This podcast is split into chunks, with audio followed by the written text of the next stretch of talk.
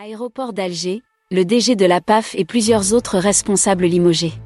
Les premières sanctions suite au drame des deux jeunes Algériens retrouvés morts à l'intérieur d'un avion de la compagnie Air Algérie, qui était à l'arrêt à l'aéroport international d'Alger n'ont pas tardé à tomber.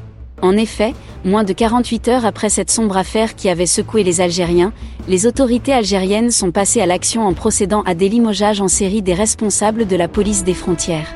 Et ce, en charge de la sécurité au niveau de l'enceinte aéroportuaire.